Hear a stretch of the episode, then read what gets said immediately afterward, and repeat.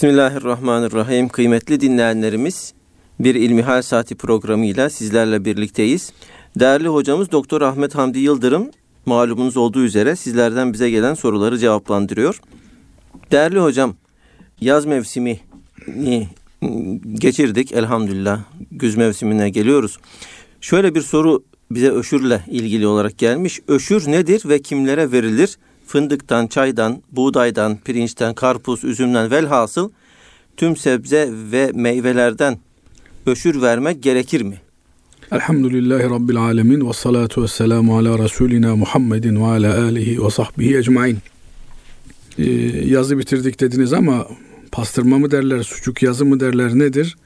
O sıcaklarla elhamdülillah kavruluyoruz. Evet. Cenab-ı Allah narının ateşinin sıcağından muhafaza etsin hepimizi. Amin. Amin. Öşür zekatın bir parçası. Dolayısıyla Cenab-ı Allah'ın bize namazla beraber emrettiği zekat ibadeti ne kadar önemli bir ibadet ise öşür de o kadar önemli bir ibadet. Maalesef günümüzde öşür ibadeti pek üzerinde durulmayan bir hal almış durumda. Bu yönüyle vesile oldukları için hatırlatmaya aracı oldukları için bu soruyu soran kardeşimize özel teşekkürlerimizi arz etmek isterim. Öşür ibadetinin önce kelime anlamıyla başlayalım. Öşür onda bir demek. Niçin öşür ifadesini alıyor? Cenab-ı Allah toprak mahsullerinin topraktan hasat edilen nebatatın onda birini öşür adı altında zekat olarak vermemizi emrediyor. Öşür kime verilir? Zekat kime verilirse ona verilir. Çünkü öşür bir zekattır. Toprağın zekatıdır. Nasıl malın zekatı var, hayvanların zekatı var, toprak mahsullerinin de zekatı var. Binaenaleyh malın, paranın, ticaret emtiasının zekatını çıkartıp fakire fukaraya verdiğimiz gibi hayvan mahsullerinin efendim 40 tane koyunumuz var bir tanesini 100 tane koyunumuz var bir tanesini zekat olarak vermemiz lazım. 121 tane koyunumuz var iki tanesini zekat olarak vermemiz lazım. Efendim 30 tane sığırımız var bir sığır zekat olarak vermemiz lazım. Nasıl malda ve hayvansal ürünlerde koyundu, keçiydi, inekti, öküzdü vesaire zekat nisapları var ve bu nisaplara ulaşınca mükellef olan, zengin olan kimsenin zekat vermesi gerekiyor ise öşürde de ziraat yapan çiftçinin, ziraatçının yaptığı ziraatten elde ettiği mahsulün onda birini veya yirmide birini öşür adı altında zekat olarak vermesi gerekiyor. Şu kadar var ki Hz. Osman Efendimiz döneminden itibaren emvali zahire ve emvali batına diye serveti iki çeşitte mütalaa etmişler. Bir görünen servet, yani emvali zahire. Emvali zahire görünen açıkta olan servet ki artık bugün gelmiş olduğumuz bilgisayar teknolojileriyle kontrol teknolojileriyle gizli de saklı da pek bir şey kalmadı. Yani bu devlet açısından siz söylüyorsunuz değil mi hocam? Devlet, devlet açısından e, şu açıdan söylüyorum. Yani bu taksimi yapanlar şu açıdan yapmışlar bu taksimi. Servetin görülebilen olanı, tespit edilebileni var. İşte adamın ahırındaki hayvanları sayıp tespit edebilirsiniz. E, arazisindeki mahsulü görebilirsiniz. E bir de yastık altındaki altınları var adamın. E, gümüşü var, kasasındaki değerli evrakı var. E bunları adamın kasasını açtırarak bakacak haliniz yok.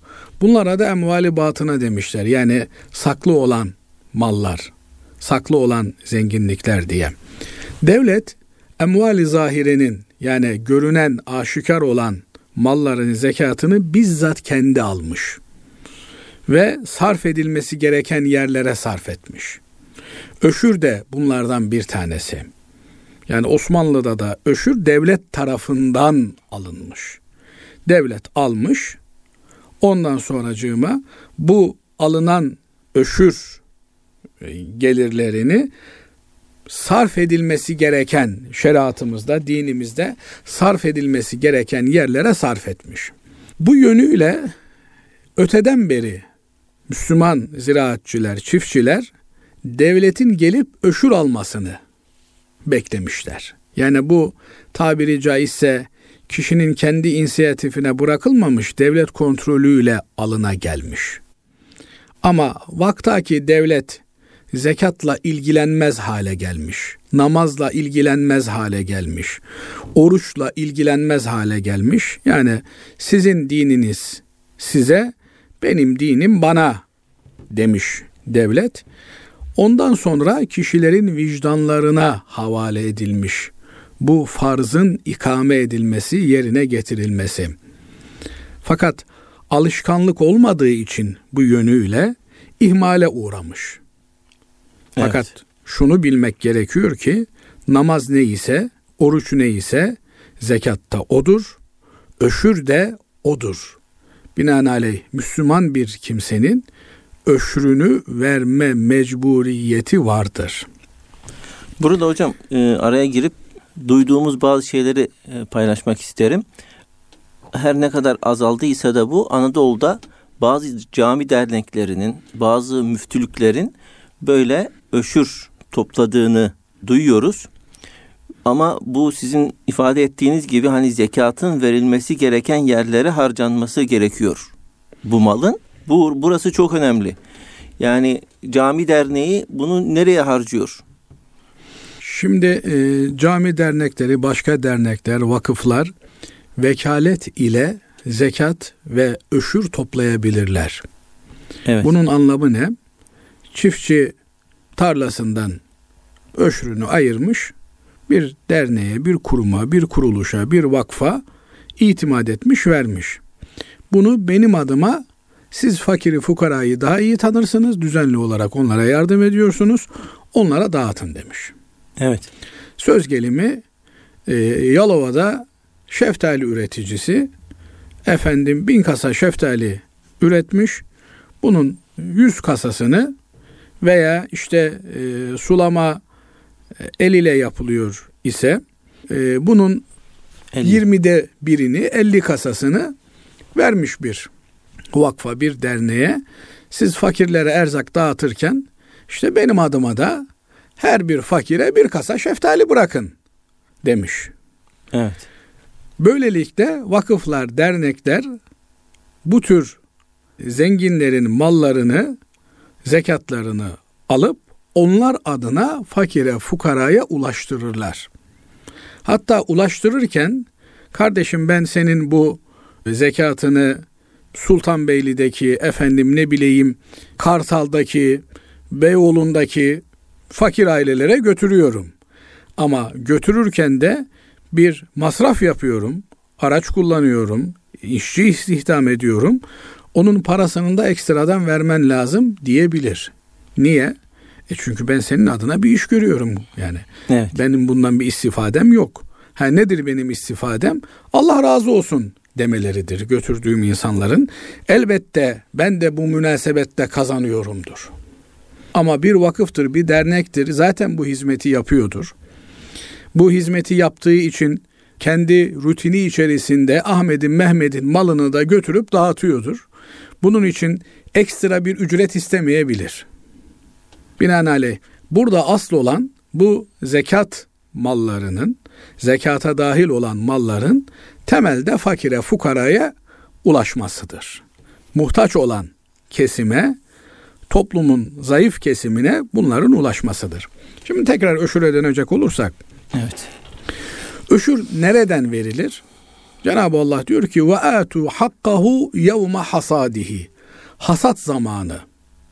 Ekinin kaldırılma zamanı hakkını veriniz diyor. Binaenaleyh hasat edilen her türlü bitkinin zekatı vardır.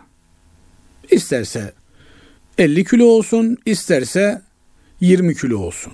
Şimdi bazı değerli bitkiler var ki hakikaten bunlar çok az hasat ediliyor.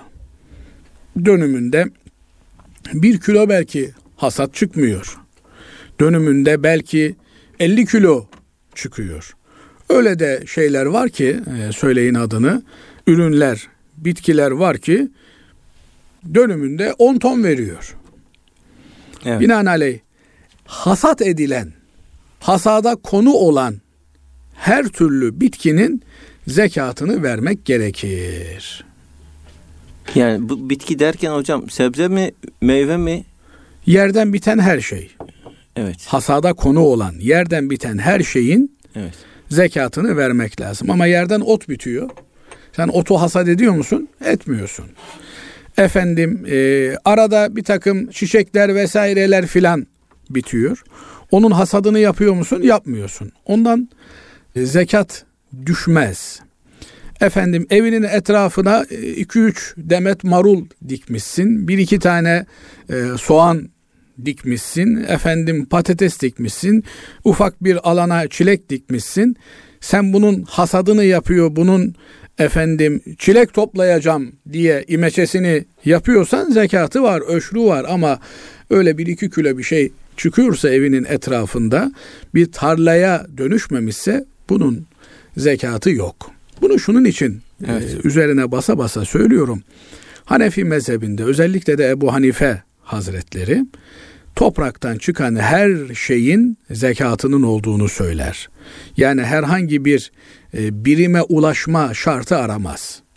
Ama diğer mezheplerimiz bu doğrultuda bir hadisi şerif olduğu için de beş vesaktan aşağıya ki takriben bir tona yaklaşıyor bu ölçü. Bazıları 700 kilo olarak veriyor, bazıları 950 kilo olarak veriyor. Yani takriben 600 ile bir ton arasında bir e, miktar söyleniyor. İhtiyatlı olanı söyleyecek olursak 650 kilo. Ya ulaşmışsa eğer bir mahsul onun zekatı vardır deniyor. Fakat takdir edersiniz ki adam safran çiçeği ekmiş. Bu tarladaki safran çiçeğinden ne kadar toplayacak? Evet.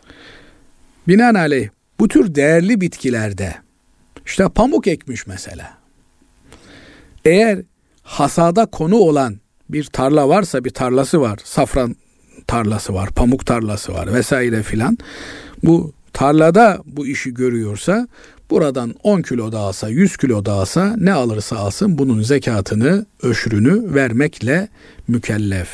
Ne kadar verecek? Evet. Kitaplarımızda hadis-i şeriflerden mülhem olarak şöyle bir tasnif yapılıyor. Zirai mahsullerin zekatı ya yüzde on ya yüzde beş yani ya onda bir ya yirmide bir şeklinde verilir. Ne zaman onda bir şeklinde verilir?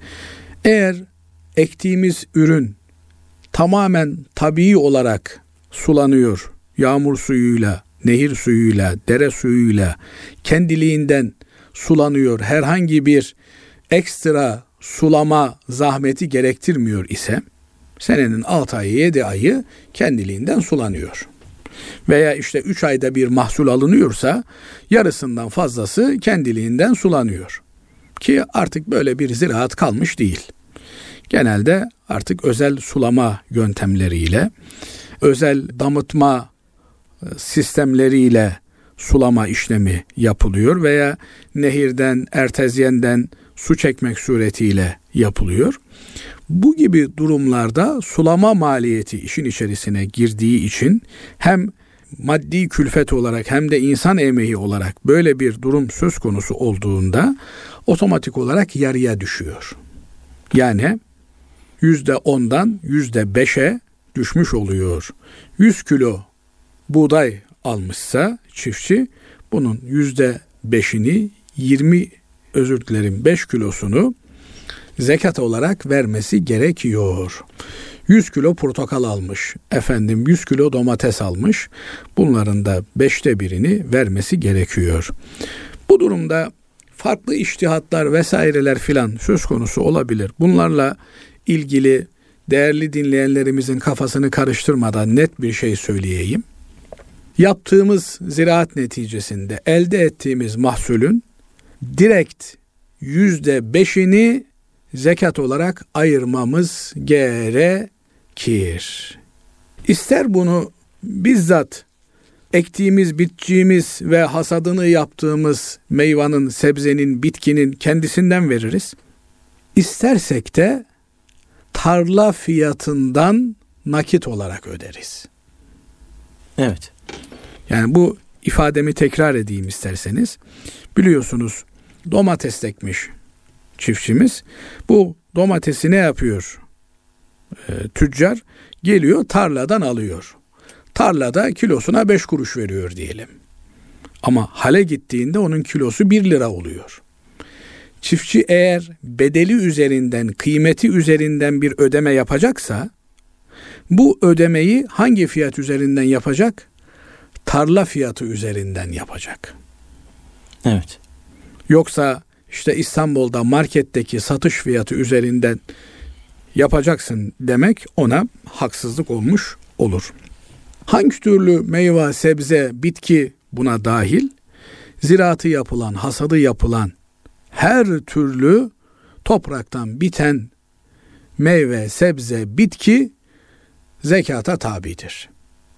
Yeter ki onun e, zirai anlamda bir işlemi olmuş olsun. Efendim bahçe tarlası yapmış. Domates tarlası yapmış. E, üzüm bağı yapmış. Efendim hurma bahçesi yapmış.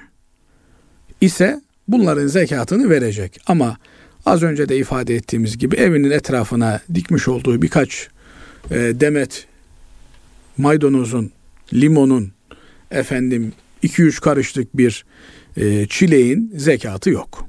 Evet. Bunları kime verecek? Az önce ifade ettiğimiz gibi zekatı vermemiz gereken yerlere verecek. Yani Peki, burada Yapılan tohum masrafıydı, ilaç masrafıydı, gübre masrafıydı, efendim işçi masrafıydı. Bunlar düşülecek mi? Hayır düşülmeyecek. Efendim kurtarmıyor o zaman ilaç atma. Organik olarak yetiştir. yani Niye? bu Onları da eklemeye başlarsanız Basri hocam alacaklı durmaya geçersiniz. hocam bu e, hani sulama ve e, sulama yapıldığı takdirde oran düşüyor ya. Bu yani bir diğer bir masraflara bir kıyas olmuyor mu? Evet onu da işte kıyas ettik dedik ki iki türlü olur. Ya masrafsız ya masraflı. Masraflı olandan yüzde beş vereceğiz. Evet. Ayrıca Ayrıca bir daha masraf düşmeye kalkarsak alacaklı duruma da geçebiliriz. evet. Yani nasıl olur? İşte bir adamın bir dönüm arazisi olduğunu düşünün. E, sabahtan akşama kadar hobi olarak orada uğraşıyor. E, neticede işte efendim bir ton şeftali almış. E, günlük yevmiyesini de katacak olursa alacaklı duruma düşer. Yani dolayısıyla Cenab-ı Allah bu topraktan kapkara topraktan rengarenk her birerinin tadı farklı, lezzeti farklı sebzeler, meyveler, bitkiler bize lütfetmiş.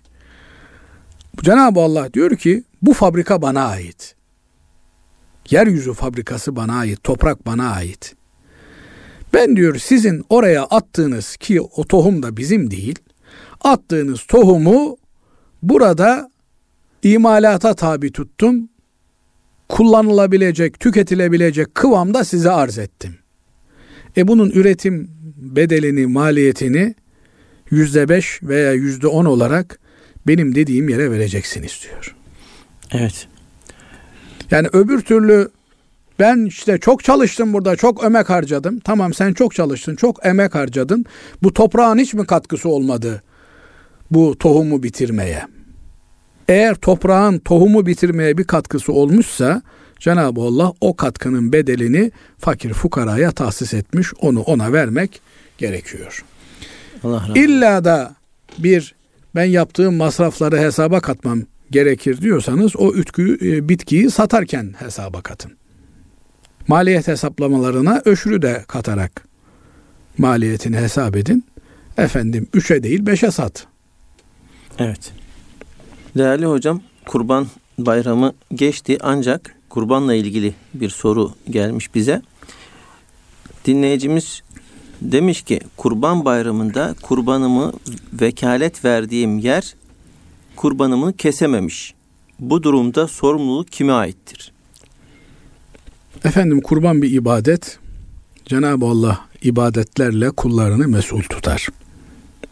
Biz vekalet vermekle kurban ibadetinden kurtulmuş olmayız tırnak içerisinde. O kurban kesilene kadar sorumluluk bize ait olarak devam eder. Sonunda kurbanın kurban olabilecek bir hayvanın Müslüman biri tarafından kesildiğini bildiğimizde kurban ibadetinin mükellefiyeti üzerimizden düşer. Biz A kurumuna, B müessesesine, devletin bilmem ne kurumuna, kuruluşuna kurbanımızı emanet ettik. Onlar da işte gittiler bir yerde dana kestiler ama bir yaşında dana kestiler. Bizim kurban ibadetimiz olmuş olur mu? Olmaz. Sorumluluk kimdedir? Sorumluluk müteselsilen bize gelir.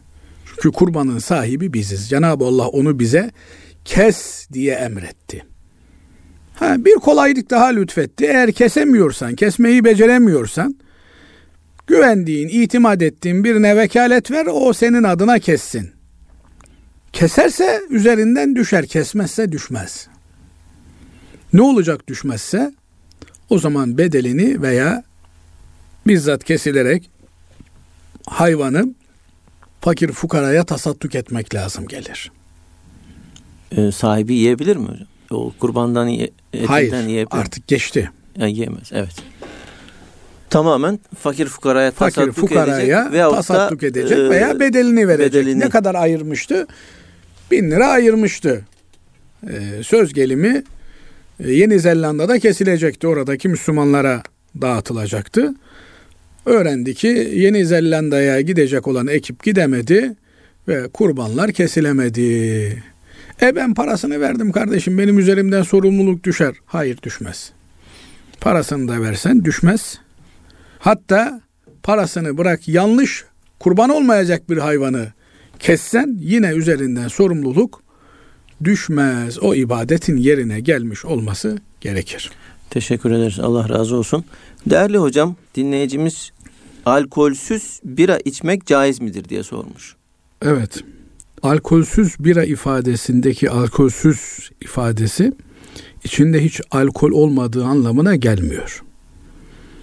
Dolayısıyla alkolsüz içecekler talimatnamesinde belirtilen oranın altında kaldığı için işte söz gelimi binde 60, binde 50 gibi bir oran belirtilmiş. Onun altında kaldığı için alkolsüz bira ifadesini kullanıyorlar.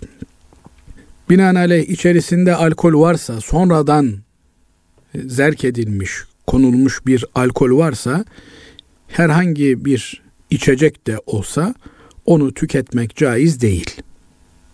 Bunu öncelikle ifade etmek gerekir. Bunun dışında bir başka mesele de var ki o birçoğumuzun gözünden maalesef kaçıyor. Suyu bile ki içerisinde herhangi bir alkol maddesinin olması mümkün değil. Suyu bile bira diye adlandırarak içerseniz o da caiz olmaz. Niye? Çünkü haram ile özdeşleşmiş, aynileşmiş bir takım ifadelerin kullanımını Hz. Peygamber aleyhissalatü vesselam Efendimiz yasaklıyor. İçkinin haram kılındığı yıllarda içki ile aynileşmiş olan kapların kullanımı da yasaklanmış. Yani bir takım isimlerle anılan içerisinde e, üzümden şarabın yapıldığı, arpadan şarabın, hurmadan şarabın yapıldığı kapların şarapsız olarak, alkolsüz olarak su için tüketimi bile yasaklanmış. Niye? Çünkü burada haramı çağrıştıran, akla getiren, harama alıştıran, yavaş yavaş haramla ünsiyeti sağlayan bir çağrışım söz konusu. Temel bir kuralımız var. Diyor ki harama götüren şey kendisi bizzat haram olmasa da haramdır. Yani bir eylemi yapacaksınız. Bu eylemin kendisi haram değil. Ama otomatik olarak peşinden haram işleme söz konusu ise onu da seddi zeriya yani kötülüğü kapama, kötülüğe imkan tanımama kuralı gereği yasak görmüşler. Evet. Binaenaleyh alkollü alkolsüz bira adı altında herhangi bir içeceğin tüketimi asla caiz değildir. Efendim bunda alkol yok adının bira olması mı bu yasağı doğuruyor diyenlere evet adının bira olması doğuruyor. Madem alkol yok bira deme şıra de. Niye illa bira deme ihtiyacı hissediyorsun? Evet. Bira Türkçemizde belli bir içkiye verilen ad. Şıra de madem içinde alkol yok. Evet. Dolayısıyla bu tür çağrışımları yapan bu sadece içecekle ilgili de değil. Giyimden kuşama kadar her türlü alanda haram olan, yasak olan, dinin kerih gördüğü, çirkin gördüğü, yanlış gördüğü şeyleri çağrıştıran kelimeleri kullanmak, fiilleri yapmak aynı yasak kapsamı içerisine girmektedir. Evet.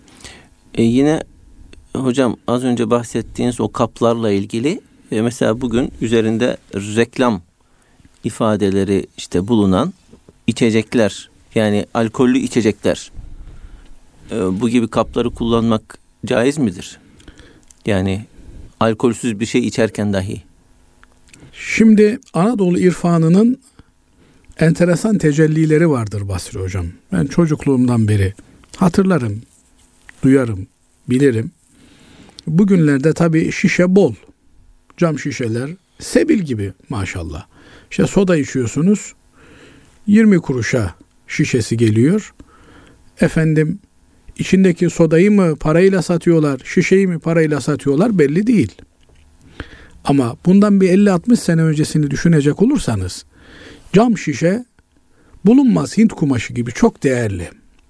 Evet. Fakat o dönemde bile içki şişesi olarak, alkol şişesi olarak bilinen şişeleri annelerimiz kullanmamışlar. Evlerine sokmamışlar, atmışlar, kırmışlar. Evlerde öyle bir şişe göremezsiniz. Anadolu'ya gidin, gezin, sorun. Öyle bir şişe göremezsiniz. Niye? Bu harama olan nefretlerinden kaynaklanıyor. Harama karşı aralarına mesafe koymalarından kaynaklanıyor. Haram ünsiyetle beraber adet haline gelirse Allah muhafaza etsin. O zaman tehlike çanları çalıyor demektir. Bakınız günden güne sokaklarımızdaki örtülü insan sayısı azalıyor. 1960'lı yıllarda herhangi bir derginin mecmuanın üzerinde yani dizinden aşağısı görünen bir bayan fotoğrafı konulsa dikkat çekiyordu. Ama şimdi o kadar adet haline, alışkanlık haline geldi ki sokaklarda giyinik insan bulmak neredeyse yadırganır hale geldi. Bunlar hep haramın, yasağın reklam suretiyle alıştırılmasından kaynaklanıyor. Evet. Onun için haramla aramıza mesafe koymamız lazım. Bakın ben bir hususu böyle hayretle takip ediyorum. Elin imansızı diyeyim başörtülü bir kadınımıza tahammül edemiyor. Niye? Çocuğum görür etkilenir diye endişe ediyor. Yani bu hassasiyetin Müslümanlarda olması lazım. Bizim çocuklarımız etkilenmiyor mu? Bizim örtülü bacılarımız, kızlarımız, hanımlarımız etkilenmiyor mu açık saçık gezen insanlardan? Dolayısıyla harama karşı mesafeyi muhafaza etmemiz gerekiyor. Fakat burada ince bir husus var. Onu da göz ardı etmemek lazım. Harama karşı olan nefretimiz o harama düşmüş olan Müslümana sıçramamalı. Yani e, bazen böyle ne yaptığının farkında olmayan anneler olur. Çocuğu üstünü başını kirlettiği zaman çocuğu döver. Elbiseyi temizleyeceğine çocuğu döver. Öyle yapmamamız lazım. Kir pas varsa kiri pası temizlemek lazım ama çocuğu dövmemek lazım. Binaenaleyh günaha bulaşmış, günaha girmiş olan bir kardeşimizin günahına nefret edeceğiz. Ama ona nefretle bakmayacağız. Öyle bakarsak iletişim kanallarını kopartırız. O zaman bir nefret e, toplumu inşa etmiş oluruz. Evet. Fakat o manzarayı asla tasvip etmemiz, içselleştirmemiz bugünkü sokak ağzıyla ifade edecek olursak, yani onu normal olarak görmemiz mümkün değil. Evet. Onun için örtünmenin aşırısı yok. Örtünmede aşırılık yok. Aşırılık açılmada söz konusu. Nasıl açılmak belli bir zaman sonra gözlerin alışması suretiyle yadırganmaz hale geliyorsa sorunuzdaki gibi bu tür efendim haram unsurları üzerinde barındıran bir içki şişesi, bira şişesi, efendim şarap şişesi e, yıkandığında temiz olmaz mı? Olur. Ama eğer bir haramı çağrıştırıyor, akla getiriyor ise onu kullanmak caiz olmaz. Evet. Allah razı olsun. Diğer bir sorumuz hocam dövme ile ilgili. Dövme yaptırmak günah mıdır? Ee, yine bugün görüyoruz artık çokça insan dövme yaptırıyor. Bu konuyla ilgili bir soru. Şimdi dövme derken dövmeyi iki çeşit olarak değerlendirmek lazım. Bunlardan bir tanesi kalıcı olmayan süs olarak yapılan suyla beraber geçen kına türünden e, süslemeler. Böyle süslemeler belli münasebetlerle yapılabilir. Kız çocukların avuçlarına, efendim yeni gelin olanların avuçlarına, ellerine bu tür kına ile geçici olarak yapılan süslemeler bunlarda bir sakınca yok.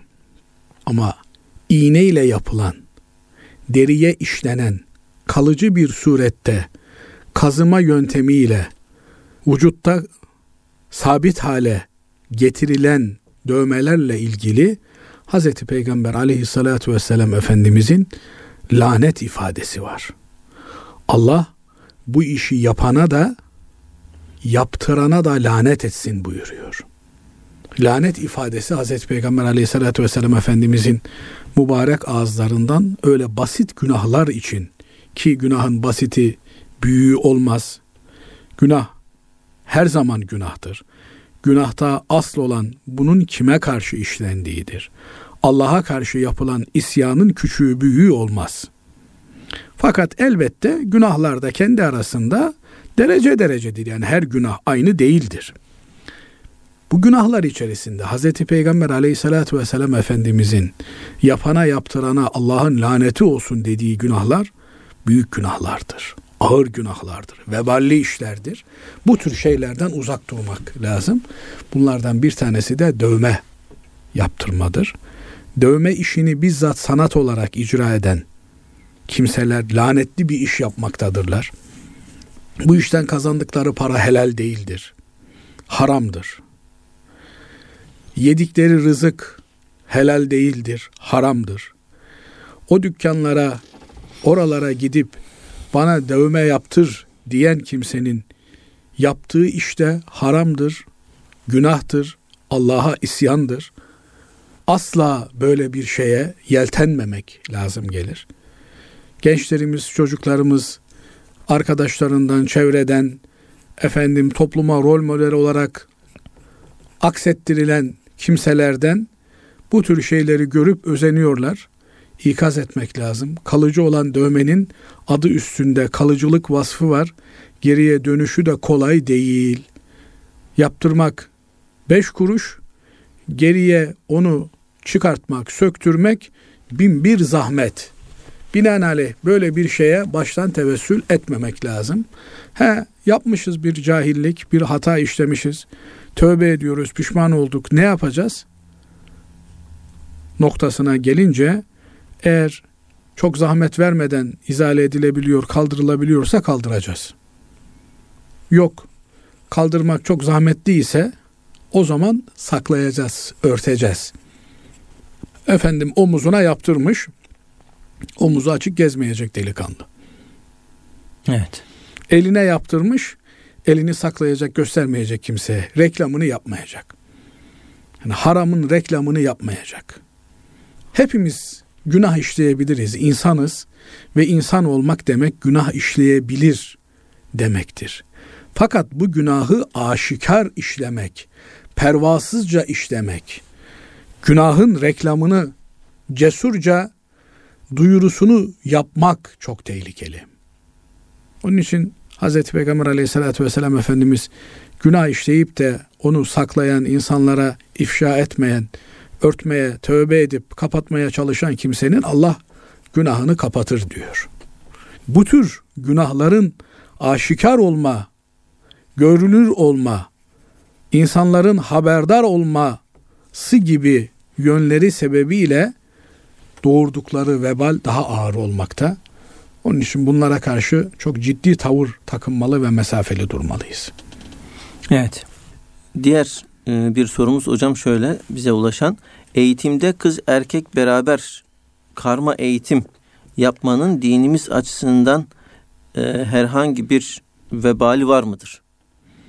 Hz. Peygamber aleyhissalatü vesselam Efendimiz kardeş bile olsa 10 yaşına gelmiş olan çocukların artık cinsiyetlerine göre bir takım özelliklerinin dikkate alınarak aralarında ayrım gözetilmesinin dikkatini bizlere sunuyor. Yataklarını ayırın diyor. Çocuklarınızın yataklarını ayırın. Bugün bunu söylemek kolay bir şey. Niçin kolay bir şey? Özellikle de bugün şehirlerde yaşadığımız toplumda hemen hemen her ailenin bir iki tane çocuğu var en fazla. Her çocuğa bir müstakil oda düşüyor. Ama bir göz evde bir hane halkının yaşadığını düşünecek olursanız siz çocuğun yatağını nasıl ayıracaksınız? Ama ona rağmen Efendimiz Aleyhisselatü Vesselam diyor ki çocuklar akılları başlarına yani cinselliklerini keşfetmeye başladıktan sonra yataklarını ayırın.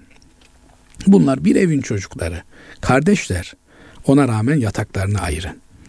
Binaenaleyh bülü çağına ermiş olan veya ermekte olan mümeyyiz dediğimiz kız ve erkek çocuklarının hem cinsleriyle beraber olmaları, hem cinsleriyle beraber eğitim almaları, onların hem mental sağlıkları hem de psikolojik sağlıkları açısından çok önemli, pedagojik başarıları açısından da gerekli bir durumdur. Kaldı ki dinimiz mümeyyiz olan bireylerin yani aklı başına gelmeye başlamış, cinselliğini idrak etmeye başlamış olan çocuklarımızın hem cinsleriyle beraber bulunmalarını, bulundurulmalarını, karma ortamlardan uzak tutulmalarını emreder. Bu karma ortam ifadesi erkek ve kadının birbirlerine mahrem olmayan, yasak olmayan, aralarında evlenme yasağı bulunmayan, yani birbirine eş olabilecek kadın ve erkeğin beraber olmalı, olmaları durumu kademe kademe yasak kategorisine girer. Mesela birinci dereceden yasak aralarında evlenme yasağı bulunmayan yani birbirleriyle evlenmelerine mani bir durum olmayan iki kişinin gözlerden ırak yalnız kapalı bir yerde kalmalarıdır. En ağır olan yasak. Söz gelimi bir bayan stajyerle bir erkek stajyeri e, bir odada bir proje hazırlamak üzere gözlerden ırak bir yere koyduğunuzu düşünün. Bu en tehlikeli olan boyutu. Evet. Bunun haricinde göz temasıyla birbirlerini etkileyebilecekleri durumdan tutun da birbirleriyle iletişime geçebilecekleri duruma kadar bu yasak seviyesi sürerek devam eder. Ama efendim pür tesettürüyle bir hanımefendi mahremlerinin yanında başka bir erkekle beraber bulunma durumunda olabilir. Böyle bir durum sözünü ettiğimiz ihtilat ortamını yasak olan ihtilatı doğurmaz. Bir örnek verebilir misiniz? Bir Daha örnek, açıklayıcı olsun. çok açık ve net bir örnek vereyim. Mesela kadınlarımızın camide namaza gelmelerini düşünelim. İmam Efendi mihrapta arkasında erkeklerin safı var. Yetişkin olan erkeklerin arkasında çocukların safı var. Ondan sonra da bayanların safı var. İşte bugünkü camilerimizde bayanlarımız üst katta mahfilde namaz kılıyorlar. Burada bir ihtilat ortamı yok mu? Yani kadın ve erkek aynı mekanda bulunmuyor mu? Bulunuyor ama edebiyle, adabıyla bulunuyor. Erkekler önde, kadınlar arkada bulunuyorlar. Yine aynı şekilde bir dini e, sohbetin, vaazın olduğu bir mecliste erkekler bir tarafta ve gözden göz teması kurulamayacak bir durumda kadınlar bir tarafta sohbet dinleyebilirler mi? Dinleyebilirler. Evet. Yani burada Bu sınıf ortamı için de geçerli mi hocam? E, sınıfta da bir amfide de e, erkekler bir tarafta, kızlar başka bir tarafta olmak üzere bulunabilirler. Evet. E, yani e, birbirleriyle e, efendim çarpışmadan, itişmeden, kakışmadan bir ortamı paylaşabileceklerse olabilirler. Nitekim sahabe efendilerimiz hanımlarla beraber aynı sokakları paylaşıyorlardı. Ama hanım sahabelerimizin anlattığı rivayetlere baktığımız zaman namazdan çıkarken diyor biz yolun kenarında neredeyse işte evlere e, yapışacak gibi kendimizi saklayarak giderdik diyorlar. Yani şimdi sokağın ortasından topuklu ayakkabılarını bam bam bam vurarak ben geçiyorum heytelek diye bağıra bağıra giden bir kadın pozisyonunda değil. Edebiyle caddenin kenarından, sokağın köşesinden yürüyüp giden. Hatta vaktiyle okumuştum. Osmanlı'da Zuhrul Müteehhilin diye yeni evlenenlere rehber olarak yazılmış bir kitapta genç kızlarımız diyor bu anlattığı 18. yüzyılın Osmanlı sokakları. Genç kızlarımız diyor vaktiyle sırtlarına minder koyarlardı. Ellerine baston alırlar. Zaten hepsinin suratında peçe var. Kimsenin genç mi ihtiyar mı olduğu belli değil. Ama ne oluyor? Genç olan daha böyle zinde yürüyor. İhtiyar olan elinde baston kamburu çıkmış. Genç kızlarımız sırtlarına öyle bir küçük minder koyarlar, kırlent koyarlar. Kambur yaparlardı kendilerinin ellerine de baston alır. Sokaktan yürürken genç bir kız yürüyor izlenimi uyandırmazlardı diyor. E o günden bugüne şimdi bunları anlattığımızda e, bin bir türlü yadırgamayla karşı karşıya kalmamız muhtemel. Yadırgayan insanların nenelerine baksanız yani belki neneleri gençtir. Nenelerinin annelerine baksanız hepsinin çarşaflı olduğunu göreceksiniz. Niye? İşte e, göz neyi görüyorsa ona alışıyor. Görmediğini de e, yadırgıyor. Dolayısıyla biz gözlerimizi Allah'ın helal dairesi içerisine hasretmemiz gerekiyor. Haramlarla ünsiyetten Allah'a sığınmamız gerekiyor. Haramlara nefret gözüyle bakmamız gerekiyor. Onun için yani bir defa baktın farkında olmadan dönüp ikinciye bakma diyor. Cenab-ı Allah dinini yaşayabilmeyi hepimize nasip ve müyesser eylesin. Bu din çok kolay. Zor bir şey değil. Ama zor tarafı muhabbetsizlikten kaynaklanıyor. Cenab-ı Allah'a muhabbet kurabildikten sonra onun istediği ve arzu ettiği her şeyi yerine getirmek bizim için bir tat ve lezzet, zevk haline dönüşmeli. Evet. Ama o muhabbet olmayınca onun istediği şeyleri yapmak zorlaşıyor. Temelde muhabbet eksikliğinden kaynaklanıyor bunların hepsi. Rabbimiz muhabbetinden nasip almayı lütfetsin hepimize. Amin. Allah razı olsun kıymetli hocam. Değerli dinleyenlerimiz sorularınızı Erkam Radyomuzun e-mail adresinden bizlere ulaştırabilirsiniz. Programımıza burada son veriyoruz. Hepinizi Allah'a emanet ediyoruz. Hoşçakalın.